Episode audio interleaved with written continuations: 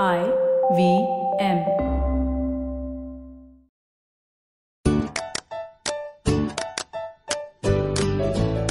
नानी नानी एक पहेली पूछूँ? पूछ। अब तो बिना पूछे तो मानेगी नहीं। गोल सी बनती चक्करदार मीठी मीठी और रसदार। खाओ इसे रबड़ी के साथ या यूँ ही खा लो करारी मज़ेदार। गुलाब जामुन? गुलाब जामुन करारी होती है क्या? अगर उसे खाने में कर कर आवाज़ आए तभी तो वो करारी होगी। हाँ ये तो है। हम्म, अच्छा घेवर? नहीं नानी। घेवर रसदार थोड़ी होता है और घेवर तो बनता है। ये तो बनती है। सोच कर बताइए। हम्म, हम्म। अच्छा मैं बताऊँ? बताओ। बताती हूँ मगर फिर आपको एक कहानी सुनानी पड़ेगी। अच्छा बाबा सुनाऊँगी। जवाब तो बता। जलेबी। अब आप मुझे कहानी सुनाइए। आ, आ गई ना कहानी पर। ले सुन जलेबी की कहानी सुन। जलेबी? हाँ जलेबी। मगर कहानी का नाम है कालू और चालू। ये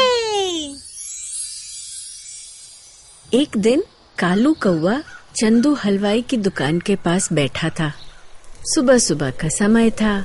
ठंडी ठंडी हवा चल रही थी और हवा के साथ आ रही थी गर्मा गर्म करारी करारी मीठी मीठी जलेबियों की सुगंध। हम्म चंदू हलवाई रोज सुबह जलेबी बनाता था। एक कढ़ाई में उसकी जलेबियाँ तल रही थी। एक परात में चाशनी थी, जिसमें वह जलेबियों को डुबोता था, और एक बड़ी थाली थी, जिसमें वह तैयार जलेबियाँ रखता। चंदू हलवाई ने देखा कि जलेबियों की थाली पर मक्खियाँ आने लगी हैं। वह उठकर उनको ढकने के लिए जाली लाने अंदर गया। कालू कौआ तो ताक लगाए बैठा ही था। उसने देखा कि मौका अच्छा है। फुर्र से उड़ा, झट से एक जलेबी उठाई और तेज़ी से वहाँ से दूर, बहुत दूर चला गया। उड़ते उड़ते वह पास के जंगल तक पहुँच गया। वहाँ एक ऊँचे पेड़ पर बैठा और तब उसकी जान में जान आई। अब वह मज़े से उस मीठी जलेबी का स्वाद ले लेकर खाने को तैयार था। संयोग से उसी समय चालू लोमड़ी वहाँ से गुजर रही थी। हम्म मीठी मीठी, करारी करारी जलेबियों की सुगंध आई तो वह वहीं रुक गई। जलेबी? अरे, जंगल में कहाँ से आई जलेबी? ऊपर देखा तो उसे कालू कौआ दिखाई दिया और कालू के चोंच में थी जलेबी। कालू से तो जलेबी लेनी ही पड़ेगी, चालू ने मन में सोचा। पर इसके लिए कोई तरकीब लड़ानी होगी। आसानी से तो यह मुझे अपनी जलेबी देगा नहीं। वह पेड़ के बिल्कुल नीचे आई और कालू की ओर देखकर बोली, अरे अरे, कालू भाई, तुम खूब मिले। मैं तो तुम्हें ही ढूंढ रही थी। तुम्हें एक बात बतानी है। वो मोर है ना? उसका एक बड़ा डांस प्रोग्राम हो रहा है। डांस तो वह बहुत अच्छा करता है, मगर उसे साथ कोई गाने वाला नहीं मिल रहा। मुझसे सलाह मांग रहा था।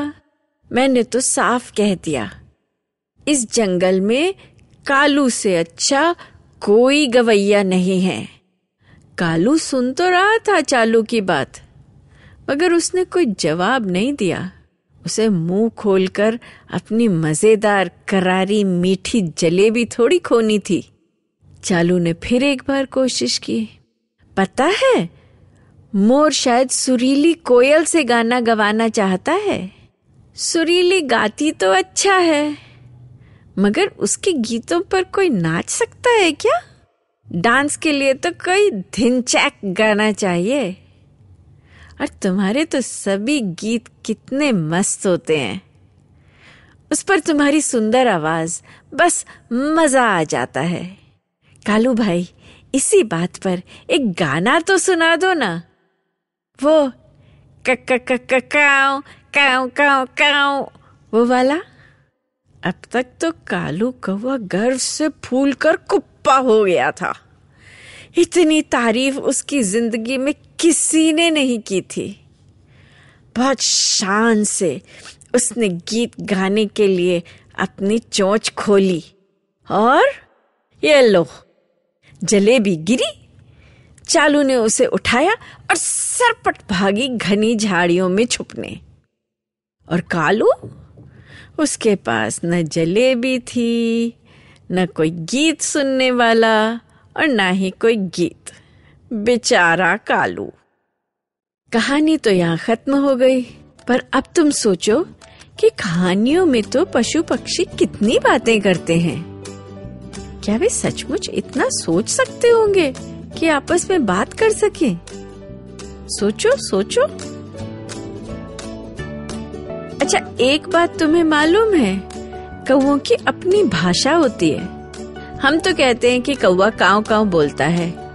पर कभी ध्यान से सुनना, कौवा अलग अलग समय अलग अलग परिस्थितियों में अलग अलग तरह की आवाज़ें निकालता है और उसमें अधिकतर पक्षियों से अधिक अकल होती है।